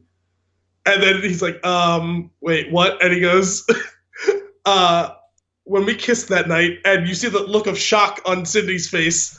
Shock and also delight. Yes. Um, I would he, love to hear that, is what he yeah, says. He, I actually have an explanation for this. He goes, I would love to hear it. And he says, you know, um, to share a beautiful evening with someone. That night when we kissed, I tasted something that I hadn't in a very long time. No. It was the taste of betrayal. It wasn't the taste of betrayal. It was the taste of betrayal, you fucking whore. So good day. And then he signs off. and that's and that's what I love. So it's it's perfectly delivered dialogue, which is this entire movie. And it's that it's a long form. The writing call- in this movie is incredible. It's absolutely on point. The it's a long form callback because it it happens that there's a significant, probably about forty minutes between the scenes, and they're no in no way linked up until that point, which is beautiful. But then what's even more amazing is how it's followed up with a quick callback right after that. Yeah, like five minutes later. Not even. It's yeah, it, okay. Yeah, not it's, maybe three it, which minutes. Is yeah. Amazing. It's just the it's the your horror Peter line, which is just kind of in passing. As he power walks past them, yep. And doesn't look at them. Now, your horror Peter. And that got me thinking about some of like like is this a thing that's common throughout the the movie? And it's and it is. If you go back and watch a few other ones, here's what. So that was a that was a quick callback. Uh, was that one we had the long form callback, which was the you know the whole him coming into play again. There's a moderate one where uh, the douchebag that Pete works with talks about getting his face on urinal cakes. And yeah, if you walk into any Applebee's, Bennigan's, this right. and that, Fuddruckers, I think was one of them. And, yeah, and I think about fifteen, twenty minutes later, you get the line, I pissed on that guy's face at a Bennigan's once, which is, he wasn't there when that conversation happened, which is what makes it so funny, because they... Yes. It just the, the linking of those two characters, like being in the same world, it's, it's just so funny. There was another one. Um, I don't. It's, it's it's not even like a joke. It's just for whatever reason the way the line is delivered and by who I find entertaining. I know exactly. It's got to be the other one that I have written down. It has to be. Please go. Which one? Which one do you think it is? Or do you want me to say it? Hank Mardukas. Yes, one hundred percent. Yeah, uh, yeah, Peter. I don't really know why you never really had like. Uh, A best friend growing up. Uh, well, Dad, who's your best friend? I have two best friends. Robbie. Robbie? Yeah. And Hank Mardukas. And then so, at the end of the movie, when he asks Robbie to be his best man before Cindy shows back up, and the dad hugs both of them and says, you're both my best friends. And Hank Mardukas. And they all turn. Hi, Hank. Hi, Hank. And wave to him sitting next to, sitting next to the mother. And I just, I love, I just love a great, I love a great callback because that's like the signature of a really good stand-up and how you know the show's coming to a close is when they do that callback. They, there's always like a strong joke early on that just made, it's made so much funnier by the callback that they do right before ending the se- like the series or the, the, the, uh, the stand-up. And having that played out within the context of a comedy movie, I think is brilliant. Like it works on stage. Why wouldn't it work here? And yeah, and I, I think even you can make a case that just the existence of Lou Ferrigno in this movie is an extended callback. Yeah. Because they talk about him a whole lot for the first half of the movie, but you never see him. Fuck you, And you could Hulk. easily go this whole movie with never seeing Lou Ferrigno. Yeah. Until you see him sitting with Tevin, the other guy Tevin, that we're talking about with the, the, the, the, the urinal cakes. He's the absolute and, worst. Oh, he's so bad. I, I do love that guy in general. In, in the league, he's ridiculous. He's funny. Um, yeah. We were just watching um, a little bit of um, The House, that movie with Will Ferrell and the other guy from um, the league. Um, Rafi? Yes, Rafi. How was that movie? Um, it's okay. Oh, okay. I, kind of I found like I, I I I very much enjoyed the second half of the movie. I found it to be entertaining, but it was the reverse of every other comedy in the world, where most of the good jokes are in the first half hour of the movie, and then it becomes plot driven. This one was like plot heavy early on, and I was like, oh, if this doesn't start getting funny soon, I might just walk out of the theater. And then it started getting funny. Mm-hmm. Yeah, I was gonna say, the various scenes where Will Ferrell is just going off the deep end and just chopping people's hands off as a way of intimidating. Well, that's what it is. They get ridiculous in the second half, yeah, and that's, that's when it. it starts becoming funny. He's basically like Gator, but instead of a pimp, he was the leader of a, a casino. Oh my gosh! So, um, a couple of other things. One of the things that Paul Rudd does really well is make you cringe at how awkward he is making the situation. So one of my favorite instances of this, where like I end up finding myself holding my hands to my face and watching through my fingers, is when he's on the phone and he's trying to call Sydney and he's leaving yeah. the voicemail. Leaving the voicemail? Yeah. So like first you get you get like a little like you get uncomfortable in your seat while he's thinking about what to say, picking up the phone and keeps hanging it up, picking it up and hanging it up and like and like psyching himself out. And then when he com- when he finally does do the call and he's just completely botching it, it like physical discomfort. Well, because you immediately think of the worst call or voicemail you've ever made. Yeah. And you're like, oh my God, this is ten times worse and ten times longer. Yep. Than the worst call or voicemail that you've ever left. Hey, Peter, it's Sidney Clavin. No, it's not. Sidney, it's Peter Clavin. Oh man, it, it it's so funny, and the uh, that kind of translates into hit the nickname game that goes on for a good portion of the movie. The, the running joke of how it takes him the entire movie to try and come up with a nickname. Does, actually, does he ever succeed? No, he doesn't. And I called you Jopin. It doesn't even yeah. mean anything. That's one of my favorite lines of the movie. No, what did you say? I called you Jopin. I called you Jopin. Or like, hey, I have some uh, leftover kookaroo. I was wondering if you want to come over for some lunch and a little jam session. Oh, some leftover kookaroo. That sounds about as appetizing as, uh, um, I, I don't know, a big uh, a plate of dirt. Or um, and then it's just silent for a second. uh, the, like, uh, I, will I don't see... know why I said that. I'll see you then, or I'll see you on another time. That's very confusing. I don't know if you're going to show up. It's absolutely also hysterical. Possibly the best psychotic rant ever. You mind your own fuckhole? Yeah. yeah. Yes. How about... There's another callback for you, though. We get that sequence when he flips out on the one guy while he's walking the dog. And then immediately... Well, the beauty of that scene is how immediately he turns it off and walks back into the scene. So after yeah. he screams at the guy, he then immediately calmly talk, turns around and starts talking to Peter again. Oh, yeah. And it's beautiful. It's beautifully done. Uh, and he's just, I am a raging sea of testosterone. But uh, so so you get that, and then later on when it happens again, but the guy is much bigger, and you realize, oh, there's a limit to when you can and can't do this. Well, the best part is they set it up the same way. He turns around, and he looks at him, and you're like, okay, what's he going to do this time? And he just smiles. Peter, run! Peter, run! Oh, my God. And then they do it one more time. Later, after the two of them break up, and he's walking along the beach with Uggs and like oh a bathrobe yes. wrapped around him, and he's like sobbing, and that, that little girl like tramples on the shit, and she just starts screaming at him, and he's just like he just, like, waves, away. He waves her off. Does he? I he thought just, he like, just throw, th- like almost like, like an I'm sorry, but he just like throws his hand up. He's, I thought he just he's so defeated. Put his hand across to like draw the robe tighter. No, he, he he like throws it up. Almost like an apology, but it's... it's... And, and she's just screaming at him, but you can clean up your dog's shit, you shit giant. You shit giant, yes. Oh my God, that's great. What he is... I feel like he's on the level with Brad Pitt when it comes to eating in movies and T V.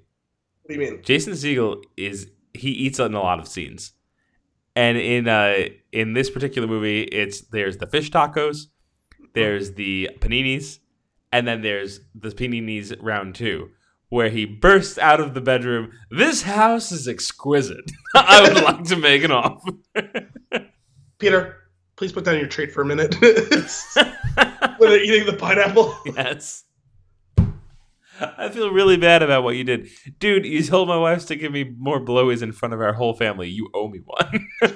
You make a fair point. I just love how much food-related humor there is in that movie. I mean, one of my favorite scenes is when Lou Ferrigno calls uh, uh, Paul Rudd and when he's in his office and he's talking about why he's unable to sell his property. He's just yes. like, oh, you know, we're having several more showings. He's like, there's been a lot of nibbles. He's like, nibbles? He's like, why? Nobody cares about your stupid sandwiches. Yeah. So it's about food with you. No, no, I get it. We're trying to sell a house and not a panini. Paninis? and, and and what's his name in the background just sitting there? Don't make him angry. You won't like him when yeah. he's angry. And then he's so ah! as he's staring straight open. Yeah, Lou, Lou Ferrigno was a great choice for a cameo of just a random person in it, especially the scene later when when uh, Sidney and uh, Peter are out in the town and they see uh, Lou Ferrigno with his coworker, yes. with Laura's coworker, and you know Sidney's all getting up in his face, and he's just like, you know what, Hulk, you, you made uh, Peter a promise. Call me Hulk that, one more time.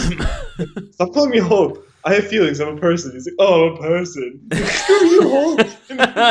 He just throws him in a sleeper hold, and he's just like, I don't think I can take him. Actually, everything about that is like, like wonderfully executed. He's, screw you, Hulk. Ah, oh, he's coming in the sleeper hold, Peter. And you're also watching him talk to his wife, and then also flipping to his wife saying, oh my God, what's happening? And you hear in the background, Sydney's fighting Lou Ferrigno. Why is Sydney fighting Lou Ferrigno? That's her line. And then you hear over the phone, Peter, he's too strong. I don't think I can take him. Oh my God. I love the um, I love the the sequence where they go on the double date. The you know the, the you owe me one leads into oh, the double double date golf thing. When he uh, two things about that that ma- that actually, make actually, me crack that, up. That's a that's another underrated callback too. Because earlier in the movie, when he's sitting, I think it was the first time he sat in the man cave with Sidney, he says something about, um, like, you don't like, or, or it's, it's, oh, I think he was on the phone. He said, why did you tell your wife that you uh, took off from work? And he says, well, I don't want to lie to her. He's like, you know, you're the, one of the most honest people I know. I would think you'd understand. He's like, oh, yeah, I don't lie to women. You know, I just, uh, I just don't tell them everything. He goes, you know, certain things, you know, oh, what do you tell your divorcees when you bring them here? He's like, it's my man cave, you know, I don't, you know, do everything with them here. I don't tell them everything.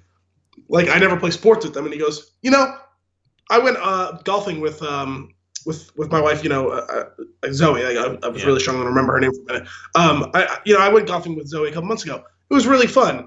And he goes, yeah, it sounds like a fucking nightmare. Yeah. But he, like, says it under his breath. And then oh, that's, do, that's the line. That's really fun. Do, I did not know that. They do the scene later, and she rips the fucking golf ball off his shin, and he starts screaming, this is my nightmare. What's amazing about that, that's, there's a lot of, that actually brings up another point. There's a lot of really funny under the breath lines that you notice, like, when you watch the movie more and more. Mm-hmm. Like, after that sequence, I didn't know my skin could bruise that quickly. Like, it's it's just so dumb and so silly. And then when uh the uh, the people are complaining, rate of play, rate of play, rate of play, they're complaining because they're taking too long. And um, he Sidney suggests super, that they pick super the random up. Cameo. That's Matt Walsh. Hmm. I don't know who that is. Um, he's been a lot of things. He's one of the stars of um, Veep. Oh, um, okay. Actually, he, now I can picture him because I have seen a couple episodes of that show. Oh, nice. Um, but anyway, so he picks up. He he says, you know, why don't we just pick it up and go down like the you know down the fairway? And Peter sides with him, and the girls are getting defensive about it. And then she, she the, the girl that um, Sydney's there with quit, like quits. She's done. And during that whole scene, while she's storming off, he's going, no, please, don't go. Oh, oh, no. Oh, please, no. We'll miss you, please. Yeah. I'm sorry. No, so sorry. Don't go. It's so good. Please come back. I uh, there was uh, another. So going back to Sydney though, and the, the introduction of the character when he's at the the first open house, when they when Sydney and Peter have their first interaction, and he's describing the couple, and he's like, "I'm sorry, like they're not going to buy this place." Like he's just trying to, and like that that whole thing with the whole they haven't even slept together yet. How do you know that? He's holding in a fart. That line is like that line's silly, but the line that gets me every time, and I'm not like I'm actually not a fan of like fart and poop humor like type jokes, but when he he lifts his leg, Sydney goes, "Boom! That's a fart!" Like that for whatever reason, that one cracks me up every time. It, it's just the the pure delivery of it. Oh my god, you called that! Roll down the windows in that Prius, honey. I'm thinking it's a little bit small. Yeah, and it smells like fart. Oh man, what a what a joke! There's how about the breakup scene? Which one? The breakup between Peter and Sydney. Oh, at the door when he asks for his second season of Lost back. I watched Chocolat last night. that that was, was another callback. Chocolat was the callback in the uh, during the, the wedding ceremony. It was what did yeah. he say? It was revelation. Uh, yeah, I, I thought no, I thought he said it was delightful. Yeah. Yeah. Oh, that might have been it. Yeah. And then, and actually, the best part about that whole thing is, then J K. Simmons, criminally underused in this, says, "What the fuck is Chocolat?" to, to his son, and he goes, "I don't know." And the other gay guy who's trying to now hit on uh, Andy Samberg, who's gay, leans in and whispers in his ear, "It's a beautiful movie." Oh my goodness! That that's you mean chocolate? It's chocolate, Peter. You're not fucking French. Chocolate with Johnny Depp. Oh man! And, and then he's just sitting on the couch watching it and just like giggling, and he's just like stupid. Yeah. Oh man, this this movie. There's just there's so much of it that is entertaining. The, what about him in the in the fencing club? Like such that, a dick, Gil. Yeah. It's so it's just so like that's all of, like the awkwardness, and it's it's early on. That's like still with I'm pretty sure is that still within the first act of the movie? No, it's it's a, it's post first act, but like when uh no, there's two, they they do two scenes. One's in the first act, one's in the second act. The, the first one, one is when she says, like, when he first sets out on his quest to find friends. Yeah. They show him at the fencing class, and he fights him, and he and he hits, and he goes, uh, he goes, "Oh man, great bout." And he's, great bout. Fuck great me bout. Raw. Yeah. I'm sorry. Yeah, it was great, great match. And they walk off, and they, they walk into the uh, the locker room, and it's. I remember Aziz Ansari, isn't that? Yeah. I completely forgot that that's Nick Kroll. Yeah. And you know they're all talking. And he goes, "I'm so sorry, man. I just got a little hot at it. I, I really didn't see that whatever move was coming. You know, that was that was a beautiful move." And yeah, and then uh, they're just like another one of like super awkward where it's like they're not on the same page type of conversations as he's, you know, "Oh yeah, we're all going out on this uh, camping trip for the uh, bachelor party that we're totally not inviting you to." Yep. "Because we forget that you exist." He's like, "Oh, I got engaged too." Wow. Congrats. Great. Mazel tov. And then part of like the friendship montage later, Sydney's there watching him fight and he's rooting him on and, and he uh, he scores a point on him again and he goes, he screams from across, "Suck it, Gil!" Yeah. That's so good. The uh, while we were watching that sequence, I think that's when that's what triggered some of it. There's so many people from Parks and Rec in this movie. Well, Aziz and Nick Kroll, Rashida Jones. Paul Rudd. Paul Rudd. And then there's a couple of random people that you come across that like had little appearances here and there. I randomly noticed in the background that um, there's a girl from Always Sunny who had a bit part that was recurring. She's one of Zoe's friends. She's the one that Dennis marries, and then she eventually decides that she's going to become a cat, and then she died, and then they did the Making Dennis Reynolds a Murderer. That was a great episode. Wow, I definitely didn't see that. That was over several years of the show. Oh my goodness! There's, Actually, a, there's a great two-part episode of that show where Dennis marries this girl he kind of had a crush on in high school. Okay. Even though she's super weird and not how he remembered her, and they get married, and he immediately regrets it, and like starts getting into like where he's like plotting her death.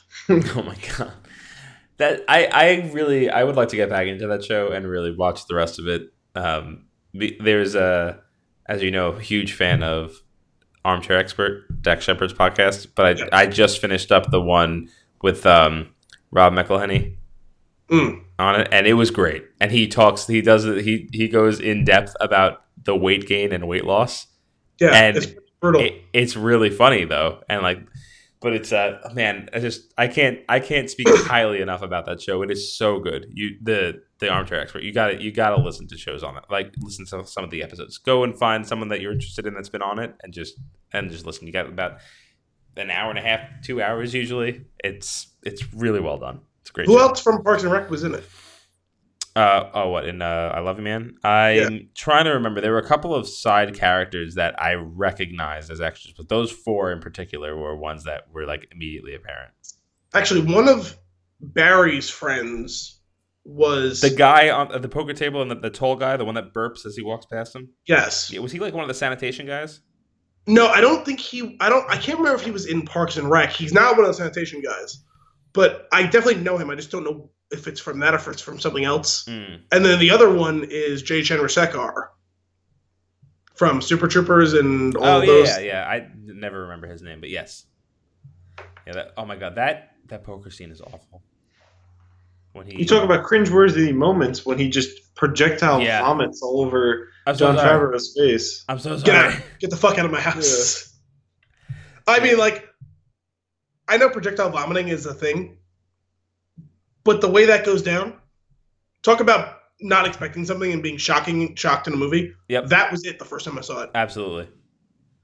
Also, and then the, at the end, another callback, she, at the wedding, uh, or is it, I guess it was in the post-credits, the wife pukes on him, yes. and he goes, what the fuck, do I have a sign on me? Yes. And she says, it's not my fault. He goes, what do you mean it's not your fault? So I'm pregnant. And then he, the first time that you see him not being a piece of shit in the entire movie. Well, and that's the thing. I he, I love him and everything that he's in. He pulls off playing an asshole so great in this. Like, see, this was one of the first things I saw him have like extended role in. So I kind of went with like the Ben Affleck syndrome, and I was like, is he just that much of an asshole in real life? Oh, really? That's kind of funny. No, I, I definitely I had seen him in other things. I I I just I love him. I love Jon Favreau.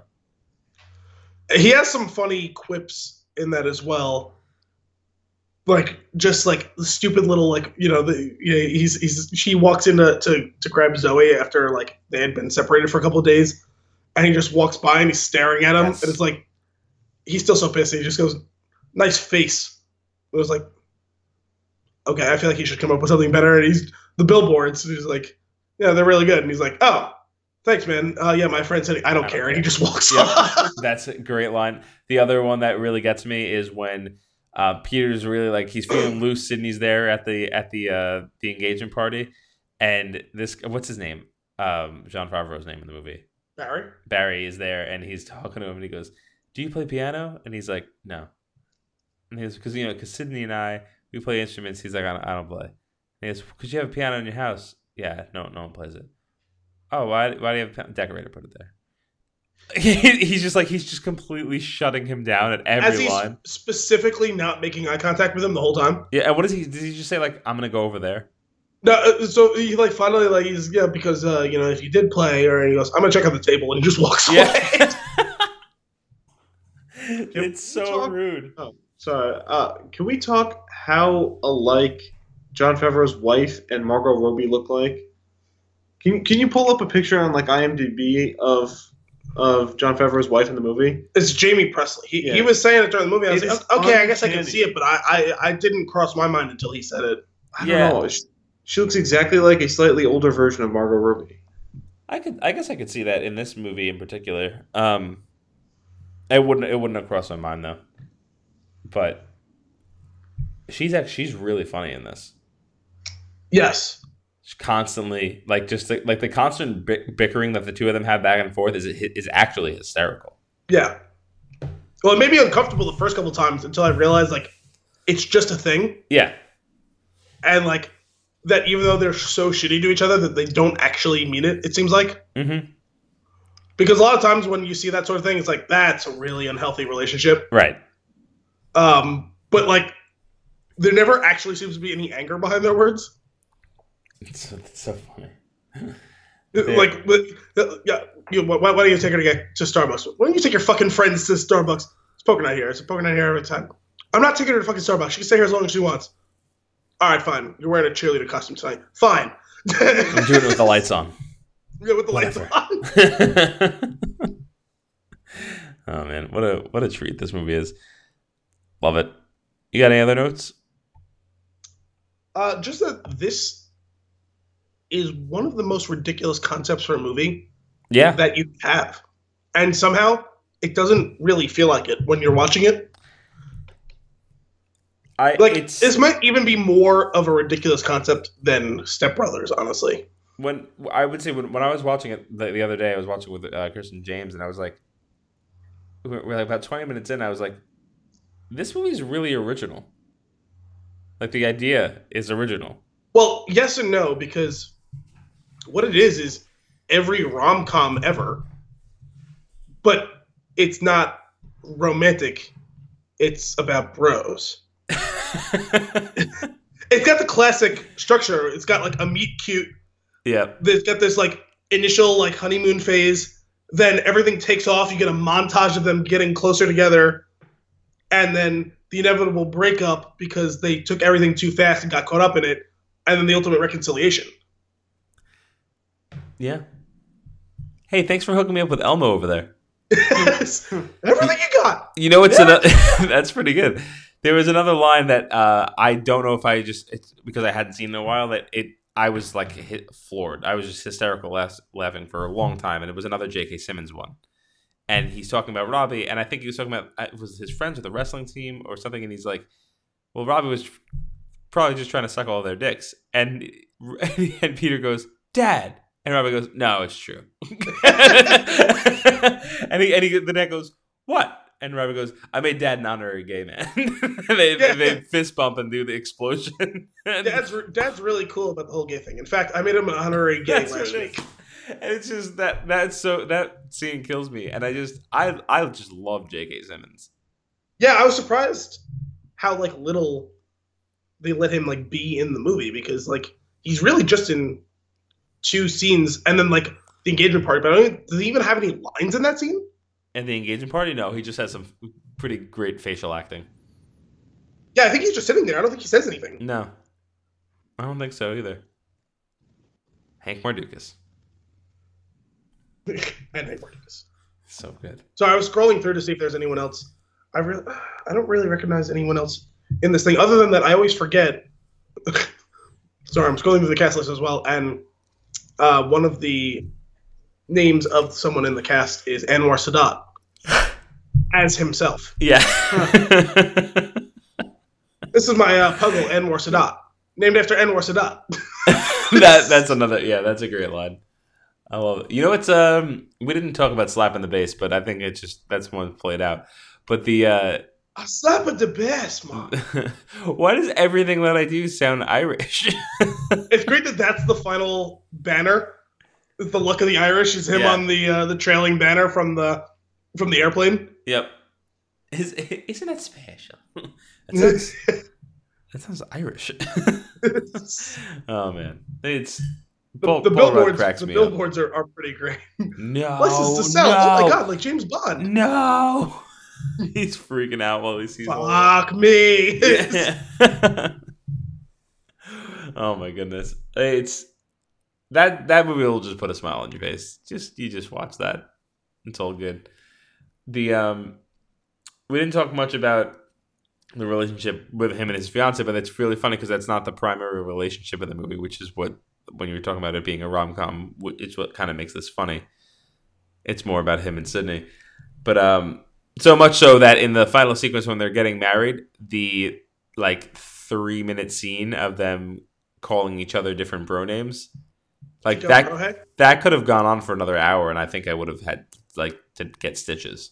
Bro Montana. It it's too it's too much. Russ of Quibbles. It's or how about when Sydney walks on, on screen and he's doing the procession on his own? Yeah, yeah, and but Lou Ferrigno is about to freak out. Oh yeah, he starts charging down off of the yeah. the, so the, the platform. So good. Oh man, is that what you I play your up, bass? You play it up here? No, Sydney, Sydney, come here. And he just starts. He puts his hands in front of him, and he starts doing the one step ahead, like the procession yep. down the aisle. Oh man, what a gem this movie is. Cool. You got any other notes? Wait, Sydney, you're lying. How did you know he's lying? Your voice got high. His voice got high. his, his voice got high. That's I, that guy is funny, man. Joel Julio? Yeah. Well, you you like Brooklyn One-Nine, or Brooklyn Nine-Nine, right? Yes. Wasn't he on that? Yes, he is. Charles Boyle, one of the greatest T V characters ever. Wow. He's amazing. Have you ever seen that? I've never been into that. No. He never, ever, ever falls out of character, and it's perfect. And the relationship that he has with Andy Samberg in that show is, like, I believe that they're best friends.